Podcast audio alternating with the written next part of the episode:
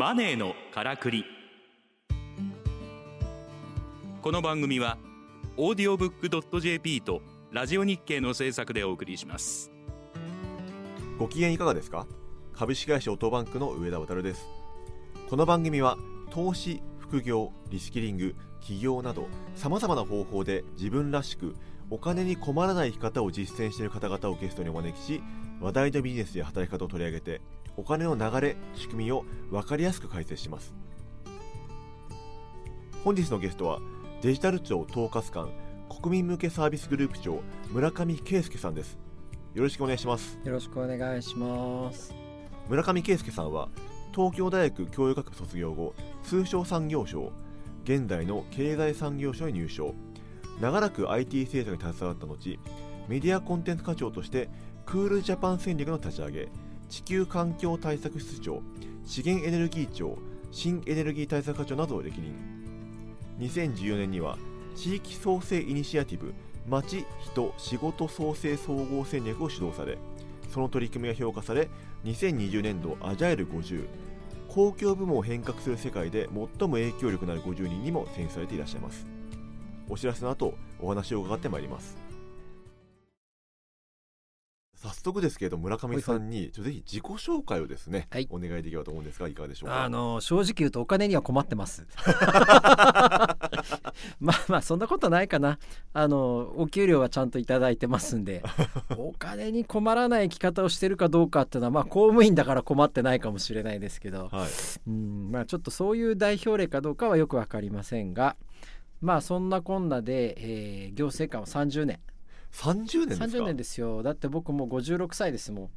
全然見えないですよ。いやいやいやいやいやめちゃめちゃ若く見えますけど。とんでもないない。まあ世に言う局長さんってやつですね、はいはいはい。で何の局長さんやってるの？って言ったら分かりやすいところで言うとあの今マイナンバーカード。ああ話の題の。責任者やってまして、はい。でも最近マイナンバーカードっていうと、うん。うん。あのスパイファミリーを起用したキャンおーありがとペーンとかでうございます。なんかすごい親しみが湧いてるんですが。そうそうそう。いややっぱりね最初にカードを作る時は、うん。やっぱものすごく大切に大事にしてもらわなきゃいねそもそも作らせてもらえなかった。うん。あるある人に言われたんですけどね。そんな簡単には使われないから作らせてくださいうん。っていうのが実はマイナンバーカードのスタートだったんです。なるほど。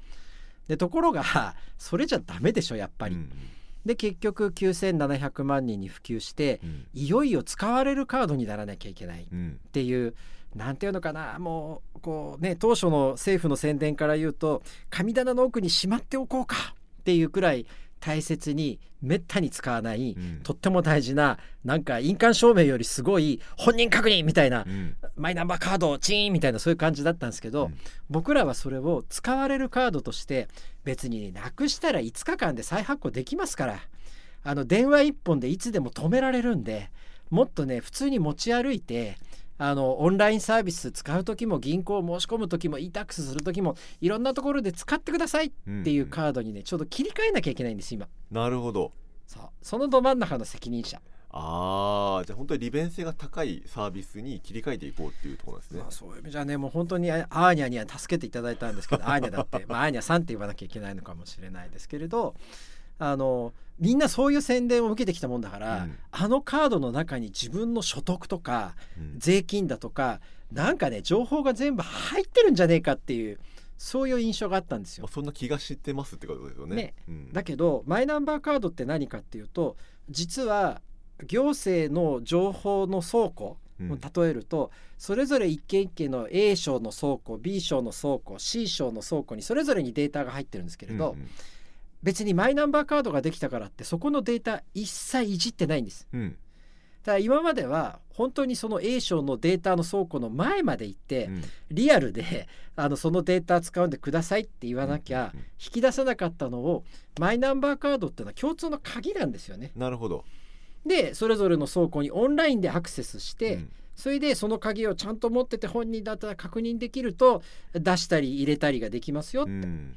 だから何にも動いてないんです行政が持ってる情報は何一つ動いてない、うんうんただそこまで行かなきゃダメだったのを、うん。共通の鍵があるからオンラインでそれを出したり入れたりできるようになりましたっていう、そういうもんなんですけれど、うん。だからしたがってカードには極論すれば鍵とかうん。すごく限られた本人の4情報だとかそういうのしか入ってない、うんうんところがみんななんかあそこにいろんな役所のいろんな個人データが載ってんじゃないかと。う んなるほど。それをねアーニャに説明してもらったんですよ。載ってるのはこれだけですって。うんうんあれですね。あのページビューじゃなくてあの同じ人がいるかもしれないんですけど、うん。いわゆるアクセスアカウントで言うと、うんはい1500万ビュー取ってるんです。凄まじいですねそれ。凄まじいですよ、うん。1500万ですよ。まあ多分だから1000万くらいの人があれで見てんですよね、うん。まあその宣伝効果というか普及効果はねでかかった。私もあの河野大臣のツイートで見ましたよ。見ましたあれもねいや正直言います。はい。スパイじゃないですか。スパイに本人確認ですか？みたいな。でね僕ね河野大臣に、はい。なのでさらといさらさらといまで用意してやったんです。ほなぜスパイファミリーだと。ううん。これ実はマイナンバーカードの取得者って40代にあのへこみがあるんです。あ40代が使ってないってことですか？うん多分ね忙しいんだと思います、うんうん子育てその他で。取りに行く余裕がない。だかああなるほどですね。らやっぱ若いやつにリーチしたいっていうのと、子育て世代にリーチしたい。うん。もうねスパイファミリードンピシャなんですよ、うん。視聴者層としては。でかつ去年のタームで言えば一番人気だったんで、うん。もうとにかく普及宣伝効果の観点からスパイファミリーさんにお願いしましたっていうのがこれが本物に対する答えなんですね。なるほど。でそれでもなお スパイに本人確認の宣伝させるのは不適切ではないかと聞かれた場合。いうん。やいやあくまでも普及宣伝効果として高いからですってもう一回同じこと言ってくれって書いてあったんですね。それでもなおしつこく聞かれた場合というふうな時のためにはい。カッコに入れて薄灰色の薄い字にして、うん。いやいやスパイでも安心して使える本人確認証ですと。こう書いたんですけどあのね採用されませんでした。それ以前に俺は外務大臣の時にゴルゴ13を安全のために宣伝に使ってるからうん。そんなことは気にしないっつってそっちが発動されて終わっちゃったんですけど。河野さんもなかなかすごいですね開始が。うん。それでだからケアしてたんですね、はい。正直どういう反応が出るか最初数日間。うん。でネットでのあの評判とか立ち方も全部見てたんですよ、うん。ただね最初にネガティブがバッと一瞬出たんですけど、うん。むしろポジティブなコメントの方がオーバーライドしてくれたんで、うん。初日で消えたんですそのネガティブコメントが。で2日目の晩に「あーにゃすごいね」ってうん。河野さんがつぶやいたら、うん。一晩で27万いいねですよ。僕もねそのいいねの一人ですよちなみに。いやーやっぱねアーニャ素晴らしい。助けていただきましたスパイファミリーに。いやでもなんかあれだけなんかねうん。国民的アニメに、ねうん。なってそれで、ね、マイナンバーカードうん。もあのすごい親しみが湧くというかあの僕自身もマイナンバーカード活用してる側なので、うんうん特にあのマイナポータルがうんできたことによって、ああのりがとうございます税金の申請とか楽になったじゃないですかすごく。あれがもう超絶便利でやってて、うん。うん。だから確定申告をしなくちゃいけない。税額控除の確定申告の人は、うん。今年相当便利になったって言っていただいてたり、うん。もう一つ最近出てきているのがやっぱり引っ越しポータルっていうのがですねはい、やっぱりあの出る元の役所とうん転出先の役所と2回行かなきゃいけないっていうのが、あれを使うと転出先の役所に1回行きゃいいだけになるし、うんはい、あの市役所自治によっては相当いろんな入力手続きがもうあれで簡便化されてるのでとりあえずこの2つが住民票コンビニで取れます以外にねうん、やっぱり便利になってんじゃんって言われる典型例ですね。あなるほどですねうん。あとはやっぱり個人的にはその身分証としても使えるっていうのがうんうんうん。意外といいなと思っていて、これねその自治体の方々にいろいろこうインセンティブつけて頑張っていただいて、やり方が汚ねっていろいろ文句いただいたんですけど、はい。逆に頑張ってくれた自治体の工夫のポイントの一つがね、うん。写真。写真なんですよ。運転免許証って問答無用で撮っちゃうじゃないですか、自分の運転免許証の写真嫌いっていう人ね結構多いわけ。わかります。うん。ところがねその微修正が効くうん。綺麗な写真が撮れるソフトとか機械をうん。自治体が導入すると、うん。好みの写真が撮れるわけですよ。確かに、でねこの写真がいいから、うん。マイナンバーカード取るって言ってくださった方が結構いて。へえ面白いですねそれは。そうそうそう。やっぱりね公的身分証明書も撮れる写真が自分の好みで撮れるかどうかってうん。結構やっぱりねいい写真のついた身分証は使われる。いやでもそれはね分かりますね。なんか、うん。あの見せ見せていい写真見せたくない写真ってありますもんねやっぱり。あるある。うん。あるあるまあまああのマイナンバーカードの写真も嫌いっていう方もいらっしゃると思うんで まあ何言ってんだっていうのもあるかもしれないけど全体的に言うとあの評判いい。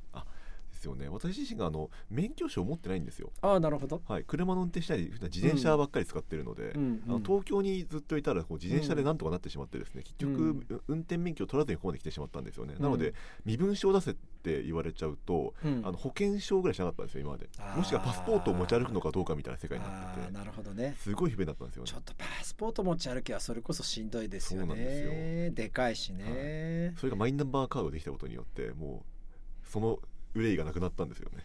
健康保険証はねラジオだから喋りますけど、はい。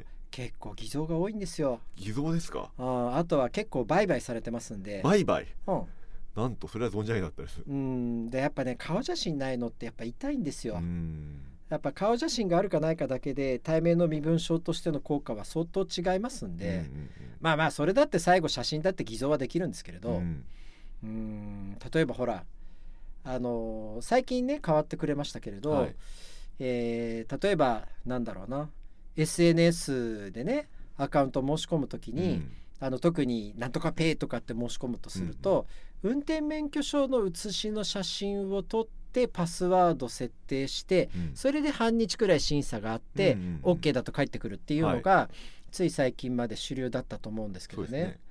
あれでもね結構偽造が多いんですよ。へ多いの。運転免許証の写真くらいだったらなんぼでも偽造できるのでえはい。なんとかペイの偽造アカウントって、ね、簡単に作れるんです。そうなんですか、だけどマイナンバーカードははい。券面の写真じゃなくて、うん。カードの中に入ってるうん。電子証明書で主認証しますんで、はい、これはねぐーっと減るんです。確かにそれの偽造っていうとすごい大変ですよね。まさにねそういうアカウントで本人の申請性確認するとかってと、ちゃんとした電子証明書を国民一人一人が国に保証された形で持ってるっていうのは、まずね入り口なんです。あそれがもう全ての基盤になるわけですね。そうそうそうそうそう。い。やーなるほど。ありがとうございます。あのちょっと今日ねあの最初にあの、うん。マイナンバーカードの話から入りましたけれども、うん。ちょっとまた引き続き電車社会についてお聞きしていきたいと思います、はい、ね本日のゲストはですね村上圭介さんでした。どうもありがとうございました、はい、ありがとうございます。